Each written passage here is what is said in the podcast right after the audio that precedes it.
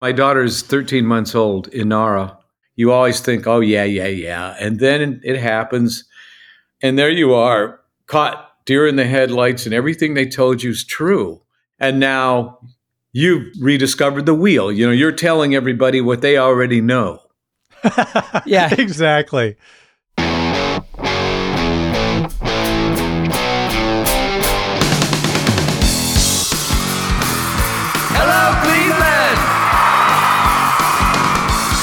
Turn your speakers up to 11 because it's time for Too Much Effing Perspective, the podcast that asks musicians and entertainers to relive the most spinal tap moments when nothing goes right and everything gets kind of weird. I'm your host, Alan Keller, a comedy writer in LA and former lead singer of the least heralded Chicago band, The Falling Wallendas. And I'm your co host, Alex Hoffman, former tour manager for Radiohead and former lead singer of the least heralded Milwaukee band, The Vainglorious. Our guest today is Devo co founder Jerry Casale. We talked to Jerry about the time David Bowie wanted to produce Devo, whether it was true that Richard Branson from Virgin Records tried to get Sex Pistols' Johnny Rotten to sign on as Devo's lead singer, and what Mick Jagger did the first time he heard their amazing cover of Satisfaction. So, without further ado, let's go to the TMEP show. It really puts perspective on things, though, doesn't it? Not too much. There's well, too much yeah, perspective now. Alex, have you ever done the Apple replay at the end of the year when they tell you which bands you've listened to the most? Uh, no, Alan, I'm not an Apple Music subscriber. I have an Android phone. Um, Apple Podcast, please disregard what Alex said. he's the hugest supporter of Apple. Oh my God, he's like right now wearing a Macintosh right on his head. Anyways, well, I did the Apple replay this year at the behest of my older daughter, Sunny. Near the top of my list were bands that released new albums that I really love this year, like Blitzen Trapper and the Lemon Twigs and TMEP show guest Buck Meek with Haunted Mountain.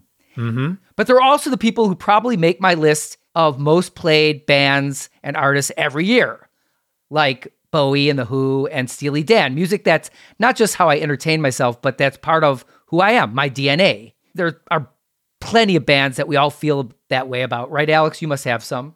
Yeah, there's a range for me as well. The Doors and The Who, but also Kiss and Motley Crue and Violent Femmes, Neil Young, you got a lot of DNA splattering all over the place. I'm a veritable crime scene.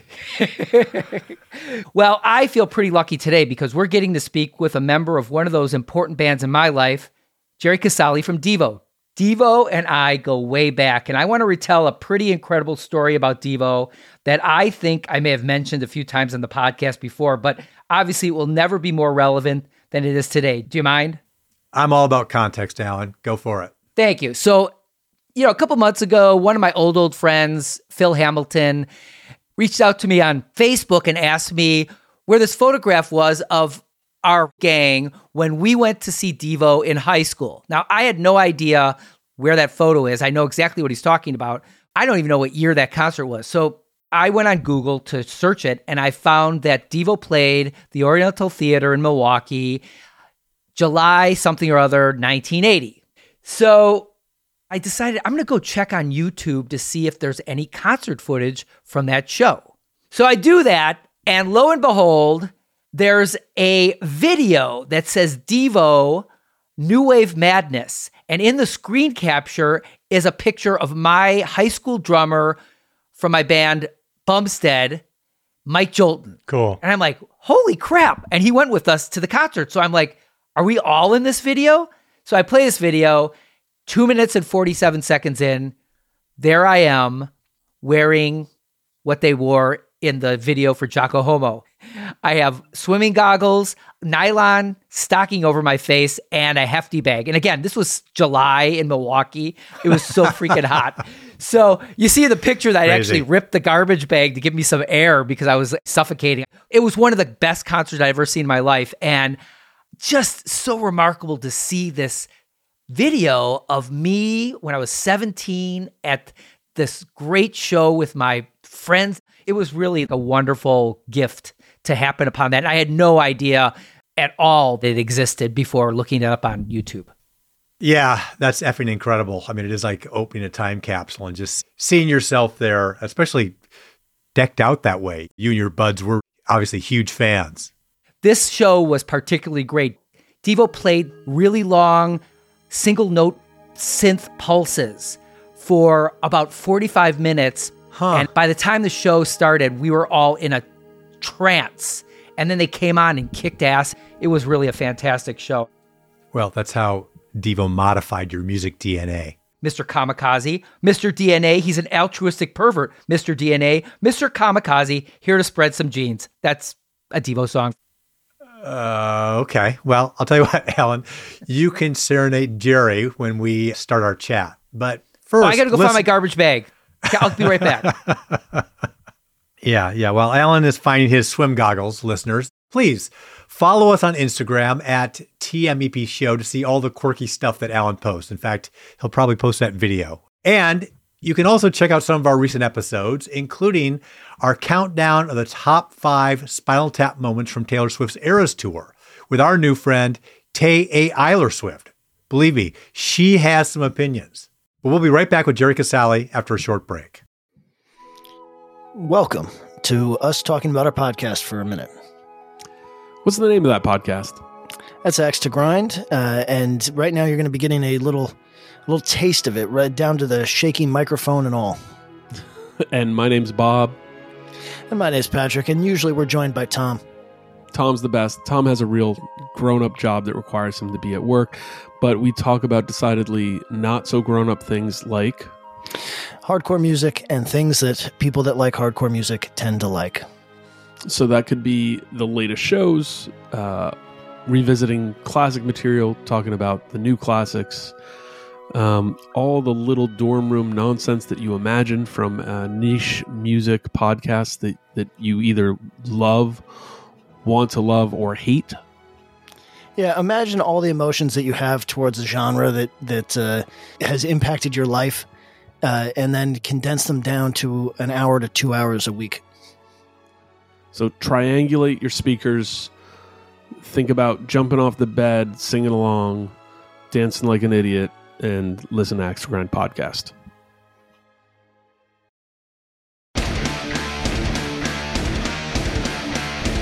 Hey there, I am Johnny Christ from Avenged Sevenfold, and I've got a podcast called Drinks with Johnny you're going to want to check out. I sit down with a bunch of different people from all different walks of life, from professional wrestlers to actors, comedians, fighters, musicians, everything in between. I'm just looking to make some friends and have a good time doing it. So if that sounds like something you're into, go check out Drinks with Johnny, streaming everywhere now. And now, a man who recently became a father for the very first time at age 74, Jerry Casale. Jerry, this is such a pleasure for me. I'm a Devo fan from way back, and we have a mutual friend who's also a big Devo head. And he told me to say hi, Shepard Fairey. Oh, right. Shepard was on this podcast as well, and he and I agree that your recent song, I'm Gonna Pay You Back, is a return to form. I mean, it's so good. And the video is unbelievable. I can't stop watching it. It's so cool. Well, you know, I've been a fan of Davey Force for years. He's a great animator, way out guy, and working with him is fantastic. And I loved doing that kind of mashup of live action meets Marvel comic graphic art. And the song's great. Well, Um, it's an honest song that that a It is an honest song, an appropriate song. Yes. So, anyways, we've had Tommy Stinson from The Replacements on and Nancy Wilson from Heart, and both told us that when they saw Spinal Tap, it was at the nadir of their careers. And the movie was frankly too close to the bone. And then I saw this quote from Mark Mothersbaugh, your lead singer, that said around 89 or 90, we did our last tour in Europe, and it was kind of at that point we were watching This is Spinal Tap on the bus and said, Oh my God, that's our life. And we just said things have to change. So we kind of agreed from there that we wouldn't do live shows anymore. Did the movie really have that impact on Devo? It might have had that impact on him. What year did that movie come out? 84. Yeah, I responded to it because I was a huge film buff and making my little videos and doing whatever I could before I started directing commercials. And I thought that most comedies were not funny. It's like when I was a child, my parents would watch things like The Honeymooners and laugh, and I was horrified, Huh. right? Like, Alice, I'm going to bash you straight to the moon, you know. And what Spinal Tap did was really smart people, really smart writers, really smart director, really smart actors knew exactly how to act exquisitely stupid.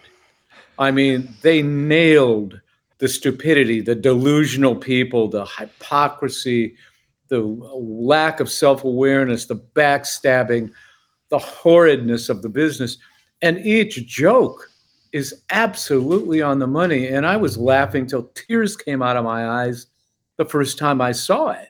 I could relate to it because it was what you said, uh, close to the bone or, you know, too close to the heart or whatever people say, on the nose. Exactly, it was. They nailed it. They got it absolutely right. And that's why it holds up today. It's timeless. Yeah. Well, there's a question about that I've kind of wrestled with. We all identify with it, right? It really captures the experience. But there's the other end is the rock and roll lifestyle so narrow that it's easy to capture? The rock and roll experience is just a microcosm of the human experience.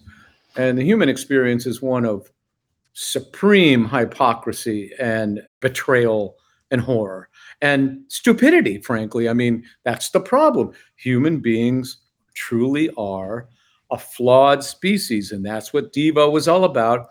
I did not extract myself from that quotient. I said, We're all Devo. I wrote that line for Boogie Boy, and I meant it. I knew that we couldn't exempt ourselves.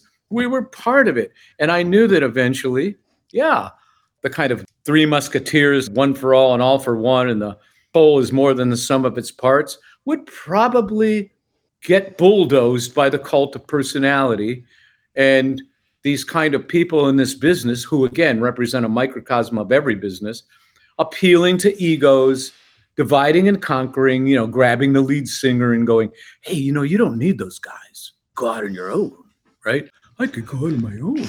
You know uh, and and then they do and then nobody gives a shit right? Right. Well, we just talked to Stewart Copeland from the police for a future episode, and he was telling us about how the band began as a collaboration, but it ended up becoming like a sting project in many ways. sure Then I remember having a conversation years back with Jerry Harrison from the Talking Heads, where he lamented how David Byrne ended up getting all the credit for the success of the band. right right It's kind of similar to what happened between you and Mark, right? Yeah, where that happened was Shout, the album Shout. And it was the fork in the road. It was like until that time, Devo was a true collaboration.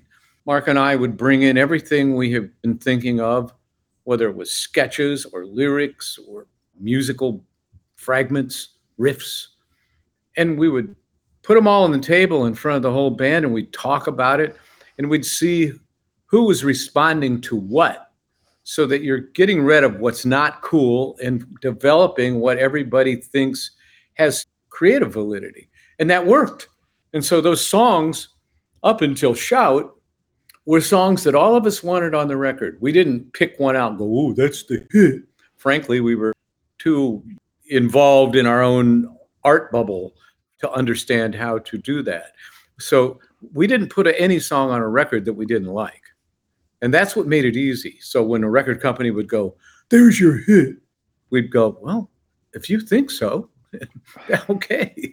You know, because we liked every one of them. We wished any one of them could be a hit. The point was, we weren't sitting around cynically trying to write hits. I don't even think Devo would have known how to do that. We were an art collective and we were making up these things that we were excited about, that were original. And that's what people forget. Like we were being original when that wasn't a sin. In the culture and in the music landscape, they responded to originality. If you think about the late 70s to the early 80s, look at the true diversity of the music that was coming out from many, many groups that were truly, truly unique and would truly put out a body of work where if you put on the record, if you liked one song, you're going to like probably three or four or more of those songs because they were coming from a place aesthetically where the creativity was of a piece. It wasn't some cynical group of producers like going, okay, we're going to spend 200 million on this one song and the rest of it'll be shit, but won't matter. And here you go. That wasn't happening. Yeah. So what happened with Shout was suddenly, yeah, I think personally, you know, and Mark knows I think that he drank the Kool Aid. Hmm. And I said I didn't like what was going on with these endless EXP experiments. He would write on these little floppy disks with the Fairlight. And we were up to experiment 189. And it was this completely solipsistic, wanky stuff that nobody in the band really could relate to. It was busy and silly. In fact, it was on its way to kids' cartoon music. And, and it wasn't about Devo. There was nothing for Alan to do because Mark put all the programmed drums in the Fairlight. And there was no room for Bob Mothersbaugh to try playing guitar with his influence that dates back to classic rock and R&B and blues, which I always thought really informed Devo really well. And Devo always had been funky in a way, you know, like Mhm. funky robots. We were tight and we weren't playing to click tracks, and yet we sounded like a machine without being controlled by machines. Right. And suddenly we were being controlled by machines. And the songs weren't compelling and they weren't digging back into the well of Devo and reinventing ourselves and going back to what we were and then coming out again is exactly what we should have done.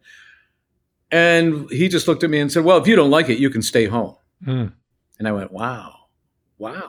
He's telling the guy that actually founded Devo and the guy that he wrote all the songs with that I can stay home if I don't like it.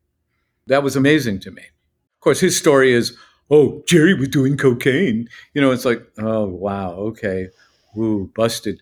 But, you know, did I miss practices? Did I miss gigs? Did I miss meetings? No. And what was he doing? Tons of ecstasy. Apparently, ecstasy was okay and cocaine was bad because, once again, this is like some kind of value judgment hypocrisy. Like, well, the drugs I do and whacked out things I'm doing, that's okay. But what they're doing, no, because it, it's not something I do. And I think, unfortunately, I was vindicated. Not that I ever wanted to be, but nobody liked Shout. You know, the public didn't like Shout. The record company was appalled by it. And they had just given us a new deal where Shout was the first album of a three album new deal where they were giving us more money. And they quickly reneged on that. They said, well, this is not where we want you to go. So, you know what? Here, takes this severance package. We'll pay you half the money that you were supposed to get for the next record for doing nothing. Take the money and it's over. And you can fight us, but our lawyers are on retainer and you're never going to win. Yeah. Uh, Elliot Roberts, our manager, said, they're right. That's what's going to happen. And that was that. Well, I think there's a couple things in there that are very interesting. One is just that a lot of lead men in bands don't appreciate the alchemy of the group. Well, they lose sight of it. They lose sight of it. Yes. And also, I thought you guys were such a different band that didn't rely on synthesizers. You Use them. use Right. them in a brilliant way. Because I can remember back in the early 70s, whenever you heard a synthesizer, like on Steve Miller Band's Fly Like an Eagle, you'd go, wow, the future. but when Right. Devo used synthesizer, it was like, oh shit, the future. I mean, what you implied was the future with synthesizers and machines was not progress, it was going to be a regression.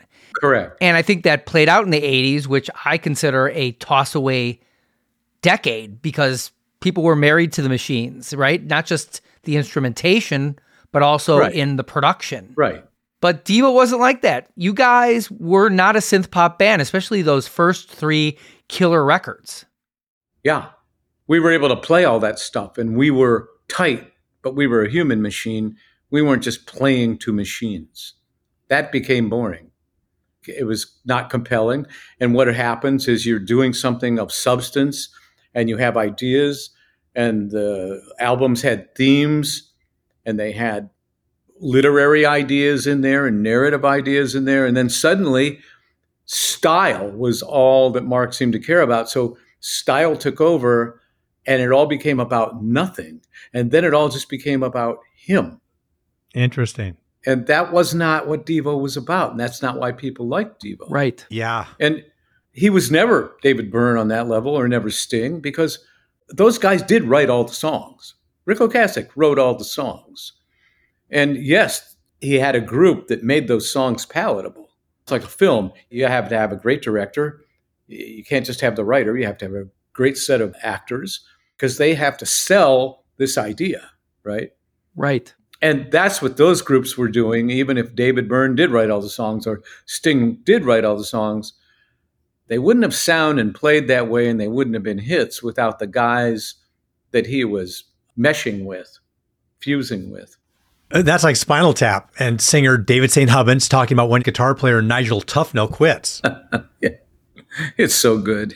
I mean, basically, he's saying that this guy, who, like you, is a founder of the band, is not any more important than the drummers that blew up on stage the night before. Right. And you have handlers all around you.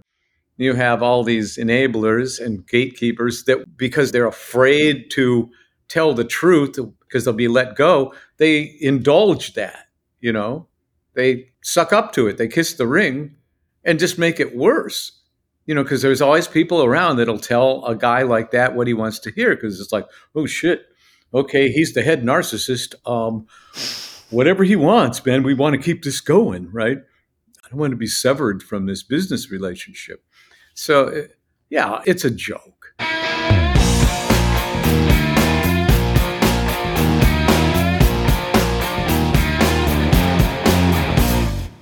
Jerry, a lot of people probably don't know that you actually directed a lot of Devo's videos, and undoubtedly the most racy among them was Whip It, Right. which has 21 million views and more than 10,000 comments on YouTube. It's absolutely a classic that is packed with symbolism, yet definitely not politically correct by today's standards. Yeah, that was grandfathered in. I mean, a video like that would never be played today. It's just impossible. Right. Mark is whipping the clothes off of a woman of color in the corral while cowboys cheer.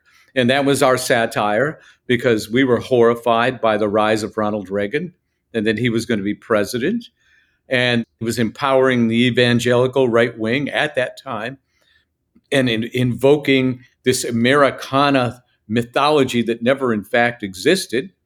You know, there, there was that whole thing on TV during the summer that they put on there with him riding the horses on the range, Right. with the mountains in the background in Santa Barbara.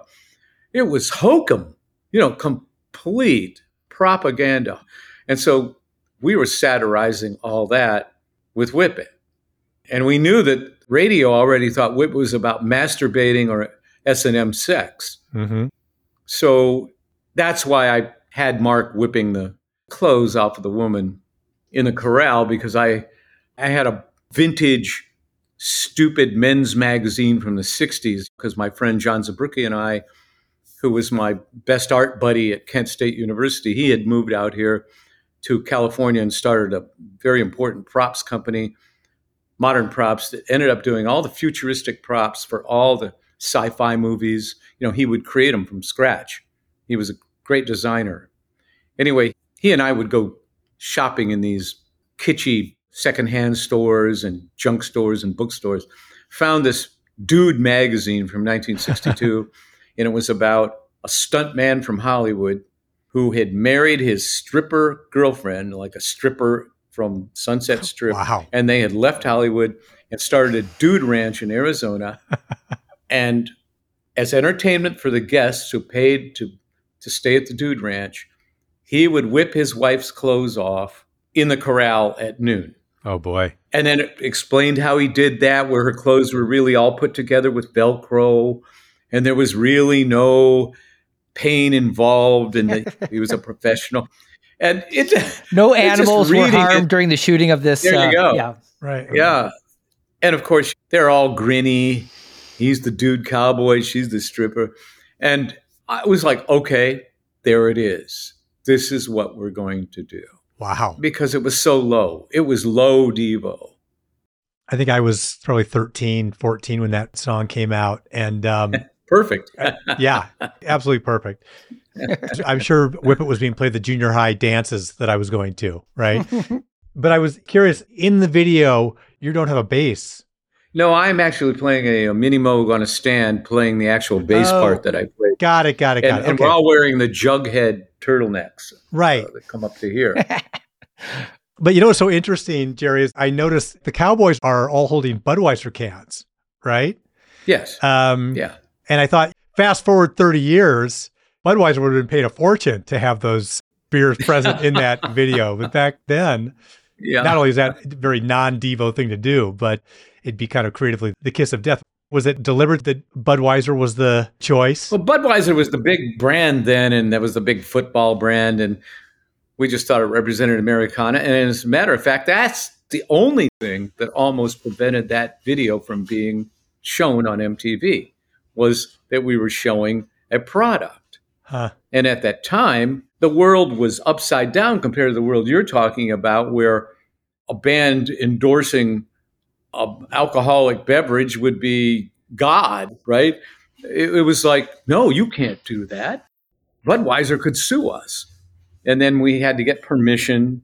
You got to remember the Asian girl who's cross eyed, talking about political incorrectness. Right. She's got the gun and she shoots the Budweiser can out of the cowboy's hand. And she's seeing a double image of him. you satired commercialization in art way back when. I mean, like one of my favorite songs of yours is Pink Pussycat, where Mark sings "I'm so stroffed," right? Of, uh, which is out of a toilet paper Yeah. commercial, right? And right? Right. but I mean, ultimately, Whip It played on a Swiffer commercial. Yeah, yes, it did. We, we couldn't believe that. And we loved it because we thought if Devo would have proposed that, they would have said, get out of here. Yeah, Because it looked like something we would have tried to make people do for a video. And here was a huge company doing it on national TV. It made us laugh till tears came out of our eyes. Perfect. Well, didn't Michael Jackson, when he got a hold of McCartney's catalog, he, then all of a sudden the Beatles stuff started appearing on commercials too, right? Right. But without a sense of irony like we were doing. Yeah. I remember when freedom of choice finally got used, and they said, "Well, there was this one problem." And they go, "What's that?" They go, "In the chorus, it says he went in circles till he dropped dead. That's a bummer. We can't have that. You, you got to change that line, or we can't use this in this car commercial." Well, the lyrics are about a dog going in circles, then dropping dead, and dogs often get hit by cars, right? So it kind of works. yeah. Let's go back to Whip It for a second. One thing I didn't realize is that it's based on the Pretty Woman Roy Orbison lick, which I think is fascinating. That's true. And you guys were great at deconstructing songs. Like my favorite cover ever is Satisfaction. Mine too. Yeah, that's great. What was so ingenious about Satisfaction is that you don't have the da, da, da, da, da, you don't have the lick. Well, we have the end of it. We have the end of it. Da-da-da. Oh, Da-da-da. see, that's fantastic. once again, that came spontaneously from a jam where my brother started going do do do do do do do do do do do do do do very mechanically on his guitar using this three string technique. And Alan Myers, about a minute into it, he starts putting this whacked out drum beat that sounds like backwards reggae. Hmm. And I started laughing, going, What the hell? Keep doing that, keep doing that. And then I started to try to make up a bass line that I felt fit into the idea of backwards reggae. so we had do do do do do da da da da da da, and we had da da da da da da da, and we didn't have any changes or anything, and we kept playing it. And Mark grabbed a microphone and started singing "Paint It Black" over the top of it Huh. and it was forced. And so Bob Casale goes, wait a minute, wait a minute, sing Satisfaction. So Mark started singing Satisfaction over it, and we went, oh, keep doing that. That's incredible. And then Bob Mothersbaugh started going, dun, dun, dun, dun, dun, dun, dun, dun, dun. You know, just one, two, three, four, five, six, seven, eight, over the top of this whacked out backwards reggae. Once we had that, we couldn't stop it. You know, we were laughing, we were happy. We just kept playing it until we made an arrangement and put the breaks in it and just thought, this is great. This song sounds like you can't get no satisfaction in reality, in substance. That is so cool. So to get that played on the album, you had to play it for Jagger, right? Can you tell us what how that went? Yeah, because back then what we did was considered parody because they thought we butchered the music. So you had to play it for the songwriters, or a record company wouldn't put it on a record because they took intellectual property seriously. So Mark and I flew to New York and we went to Peter Rudge's office near the Warwick Hotel in Midtown and waited for Mick. And we're in the sumptuous lawyer's office. You know, he's got the whole bogus look of the Englishman from the late 70s, the kind of like mullet hair with some mousse in it and Sure. and he's got the three-piece Savile Row suit with a vest, chalk pinstriping, and a paisley tie, and a pink shirt with white collar and cuffs, like the worst kind of Gordon Gekko-y kind of thing going on. and uh, you know, it's pretty spooky. And we're in there, and he's got these big brown, overstuffed club chairs, and he's got a fireplace, and he's got this little cabinet with wine in it, you know. And Mick finally comes in, and he looks pretty sleepy, and it's the afternoon, and he he's obviously staying somewhere in the building because he doesn't have shoes on. Classic. He's got socks and pinwheel corduroys and a velour turtleneck. And he, you know, he's ve- very polite and very personable and a little bit of introductions. And then Peter Rudge goes, So, Mick, would you like some claret? Mick says, Yes, yes, I would like some claret. And he reaches in the cabinet and he pulls out bottle of Saint Emilion and pours Mick a glass of Bordeaux and doesn't even ask us if we want anything. And he just assumes, oh, these spuds, it's too early for them to drink. Fuck that. So Mick sits down in the club chair and swirls his wine and he goes, All right, let's hear it then. And Mark stands up and puts the cassette in the boom box because that's what you did back then. And it starts, and he's looking down and he's swirling his wine and he's swirling his wine. And we think, oh God, he hates it. You know, he's not looking at us, he's not doing anything. He puts the wine down on the hardwood floor, stands up in his stocking feet, and starts dancing across in front of the fireplace like Mick Jagger, like Mick Jagger moves, like the rooster thing. yeah. And uh, he turns, you know, spins on his socks because the floor is nice and hardwood slippery. And he goes, I like it. I like it. That is so great. so we were all like Ted Bill's Great Adventure, you know, like, oh, we're not worthy. Oh my God. so we flew back, go into Elliot Roberts, our manager's office on Monday morning, all elated, want to tell him the good news. And of course, he's already known, you know, Peter Rudge has called him and all through the horn with the executives. And he goes, Yeah, yeah, yeah. He goes, You know, look, guys, I told Peter to tell Mick before you ever got there that Mick should come in and say he liked it because you're going to make him a ton of money because they're not giving up any of the publishing on this song just because the music's different. right. So it was like one of those deflating, like, here's the business, pal, you dumb little shits. Uh, it's so wild. Jerry, where did you say that you met with Peter and Mick? In his offices that were near the Warwick Hotel in Midtown. Yeah, the Warwick is where my twin daughters were conceived. Okay. oh, Oh, that was a that was a big big music hotel. We all Yeah. been through the Warwick. In fact, if you were at the Warwick back then, you had made it. That was a sign that you were going up. and you got satisfaction, Alex, Yeah, you did. at the yeah. Warwick. Got some satisfaction. Yep.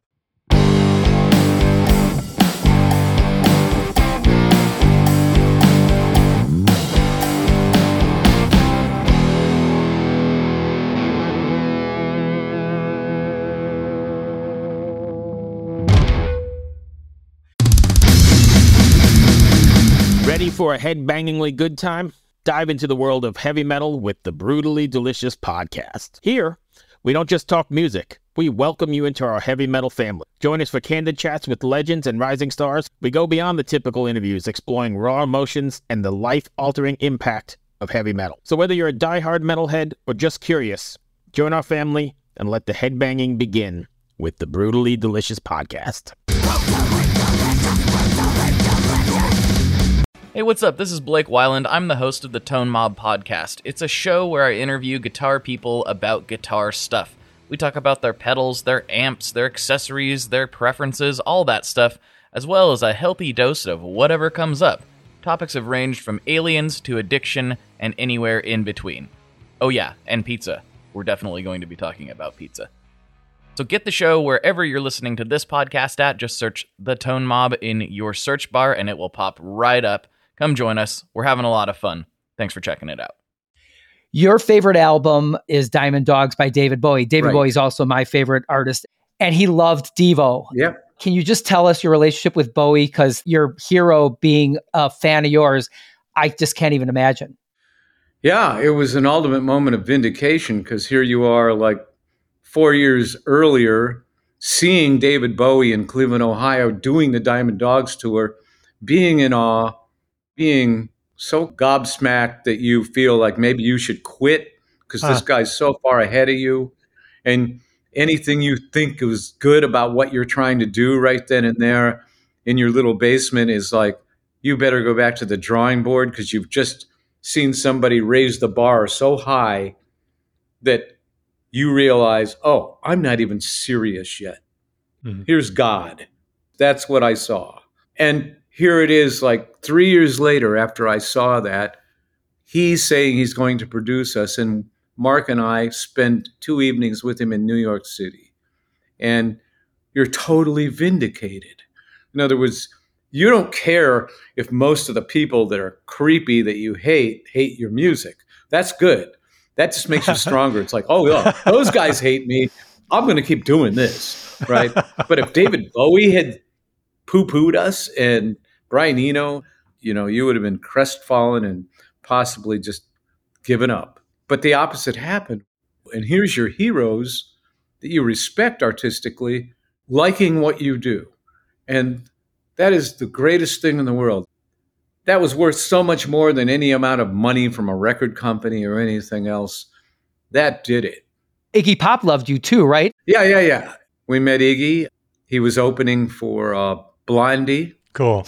and we met him in 77 at the uh, Agora in Cleveland, Ohio. The legendary Agora. And uh, it was just great. And then, of course, we stayed in touch with him. And he came to see us when we got to California and we played the Starwood. And he came with Toni Basil and uh, Dean Stockwell. and we hung out all night long. And then he invited us out to his rented bungalow on the beach on PCH in Malibu. He was playing us Lust for Life at a volume that was so deafening.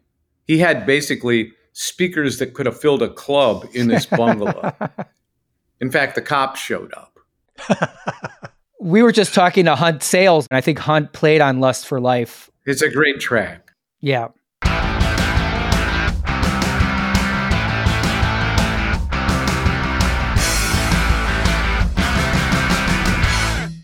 Because of our influence on this show, we start every episode with Hello Cleveland, right? Mhm. Given that that's your hometown, and then it's always interesting to come back or, you know, may have been accepted or may have been rejected early on. So can you share a Spinal Tap moment of going back to Cleveland? Well, you know, what's not even funny and actually predictable is we were not hometown favorites. We are not homespun kind of guys, you know, taking pictures of us with our dogs and our wives. It wasn't about that at all, as you know, is this conceptual pose, you know, this whole manifesto. We were hated, okay? we were hated. There were people that wanted to beat us up. Mm. There were other people that just felt sorry for us and thought, these poor fucks, they ought to quit doing this. And other people would just laugh at us derisively. So the last place that we were ever accepted is our hometown, is Northeastern Ohio. And it didn't happen until after the Freedom of Choice record because what they respected there was commercial success. Like, oh, okay, these weirdos are okay now because they're successful. So we better get behind them. Mm-hmm. But still, the Spinal Tap moment, now we're getting big offers to play in Cleveland, and we're going to play the Cleveland Auditorium.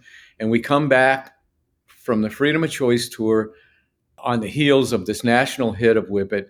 and we're playing the Cleveland Auditorium. It's 1981. We have that really elaborate show with the treadmills, Right. and we have a crew off stage that operates them, making them go backwards, forwards, slow, fast, stopping when we need to. Like we rehearsed this tour for a month in LA. Okay, so this is like Spinal Tap and the Pods, right? so we have the treadmills and we have this Greek fast food temple facade that's backlit. Treadmills are built into it. And our opening of the show, we're showing the videos, and the last video shown seamlessly segues into the pulse line of Going Under from the New Traditionalist album. And as the screen is lifted, there we are on the treadmills in formation, right? Now, how did we get on stage? Well, wherever we had a proscenium arch stage, so they had trap doors and they had tunnels underneath the stage. And we got used to that. So while the films were playing, we would come up through the trap door and then the lights would hit us and we're on the treadmills, right? Like, all right, you know, big showtime.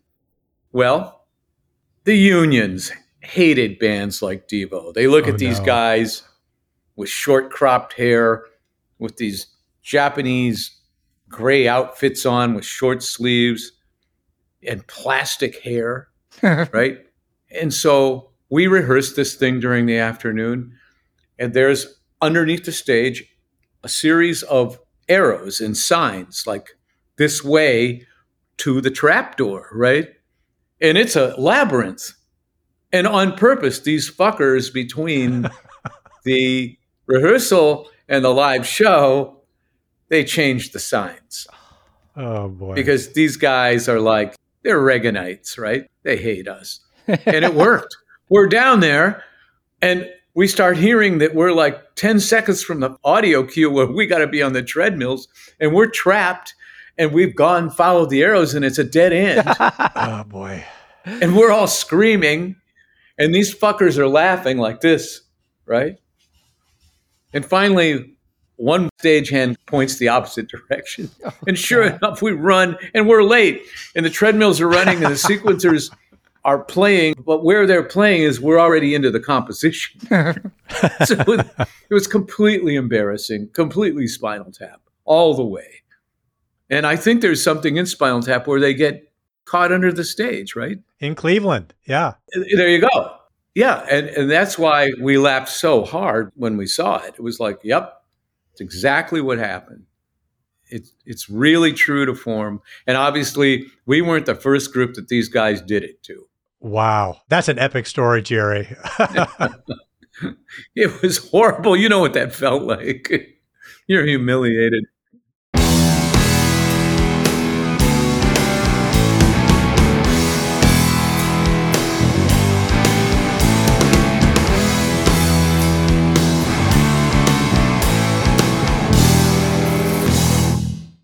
Jerry, I think you and I have similar comedic sensibilities, for better or worse. I shot a pilot in Los Angeles back in 2006 called Grounds Zero, which you can find on Vimeo, about a coffee shop that had that name before 9 11 and wouldn't change it because if they did, the owner says the terrorists would win. oh boy. And I know that you went even further and had a 9 11 themed wedding. What the hell is that about? Well, again, believe it or not, it wasn't a big premeditated plan. What happened was the last date that was available in Beverly Hills before we had to reapply for a marriage license was 9 11. And if we didn't do that, then we had to reapply and wait months. And neither of us wanted to do that because of things coming up and promises we made. So we found this out about three weeks before we had to do it. And a couple of my smart ass friends said, listen, you know, we know you're short on funds right now. We're going to take care of the cake and we're going to take care of the dinner, engagement dinner, and we'll do it at Michael's restaurant upstairs. And we get there, and the party favors at each place were box cutters. Oh boy. And I'm going, oh shit, okay. Thanks, guys. Ha ha, box cutters. And then the dinner goes well. And of course, it's Michael's, it's great food. And I'm friends with those people since 1979. And we retire to the patio with dessert. And these guys roll out Twin Tower cakes, Oh no. Holy chocolate cow. cakes as the Twin Towers. And there is a replica of Krista's head on one and a replica of my head on the other. And there's a banner that says the Twin Towers of Love. Oh no. And of course, we have big, stupid grins on our faces, like, oh, yeah, you you know, we could take a joke. And there was one staff person there, we never will know who, right? Our friends were taking pictures, but so was this person. And she goes right to TMZ with the stuff.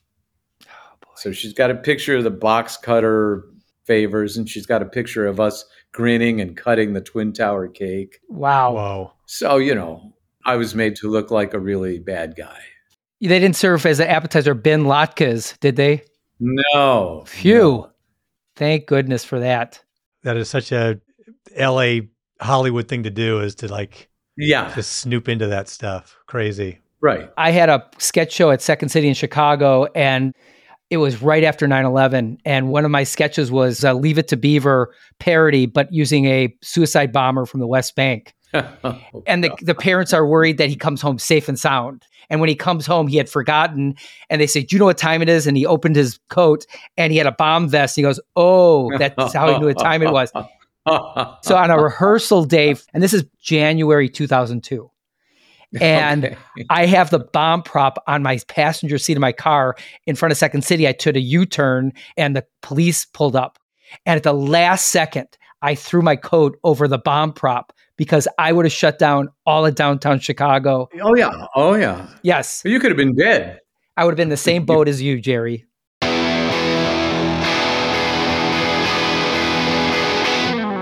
So we often go to the community on Reddit to ask questions because every interesting topic has a community of enthusiasts, and Devo is no exception. so I asked, what question should I ask Jerry about his Spinal Tap moments? And MC Palmface69 said, ask him about Johnny Rotten trying to join Devo in Jamaica.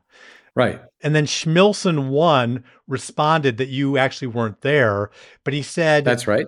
he did talk with Lydon when they met not long ago. So, what did Johnny Rotten say to you?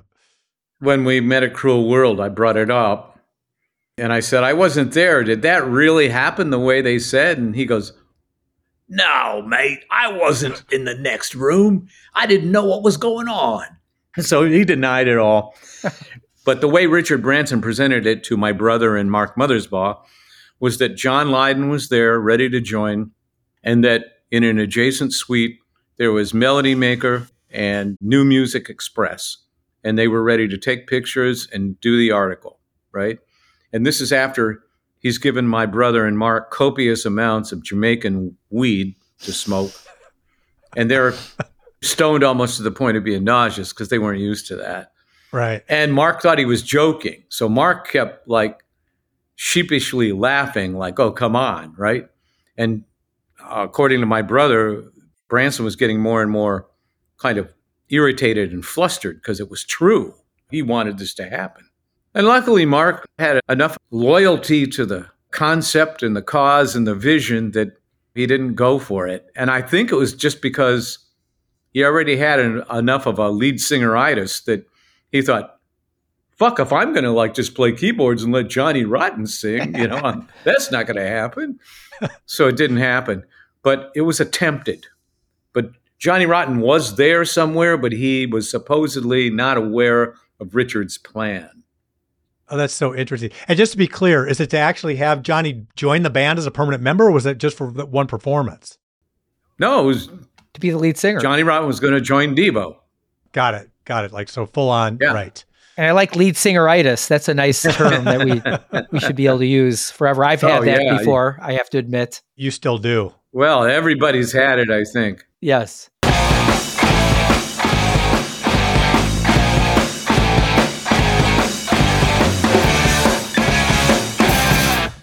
our listeners would like to know where they can find out information about you, what you're promoting, what you're doing, because you're doing a lot of fascinating stuff, I know. Yeah, I mean, I did just come out with that lounge version of I'm Going to Pay You Back, where I shot a experimental video with the people at 4D. These are the people that create immersive metaverse experiences, and all the data is there that can be converted to the visual experience. But right now, you see is a kind of a facsimile, a teaser. It's a pass through, like if you were a drone and you could navigate this space during the song. This shows one possible navigation. But what's really going to happen when these people finally commit their resources and money to finishing the project is you will go into this club and there will be other people there. And you will move through the club, go wherever you want, whenever you want. I mean, you can walk right up to me singing and be six inches from my face, you know. Oh, is this VR? Yeah, it will be Oh. Oculus headset. Yeah, that's the new thing I just did, and I hope I don't disappoint. I don't think you will, Jerry, based on this conversation. That's something to look forward to.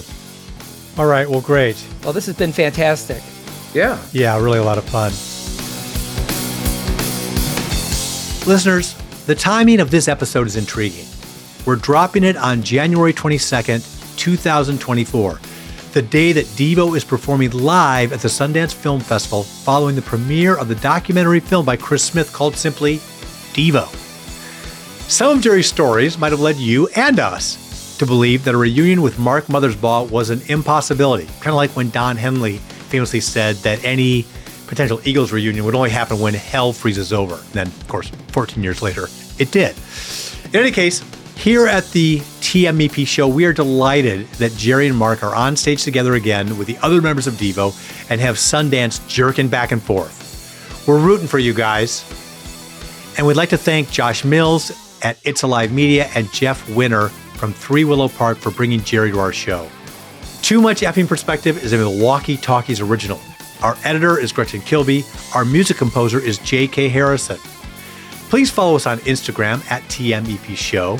Visit our website at tmepshow.com to sign up for our mailing list and find other episodes featuring rock stars, comedians, entertainment luminaries, and others whose bizarro stories we enjoy and we think you will too on Apple Podcasts, Spotify, or wherever you listen. Although it would be as great as having armadillos in our trousers, this podcast is not affiliated with This Is Spinal Tap, and no person or entity connected with the film has sponsored or endorsed its content. This podcast is not affiliated, sponsored, or licensed by Authorized Spinal Tap LLC or Century of Progress Productions. Ready for a head-bangingly good time? Dive into the world of heavy metal with the Brutally Delicious podcast. Here, we don't just talk music. We welcome you into our heavy metal family. Join us for candid chats with legends and rising stars. We go beyond the typical interviews, exploring raw emotions and the life-altering impact of heavy metal. So whether you're a die-hard metalhead or just curious, join our family and let the headbanging begin with the Brutally Delicious podcast. Evergreen Podcast Network.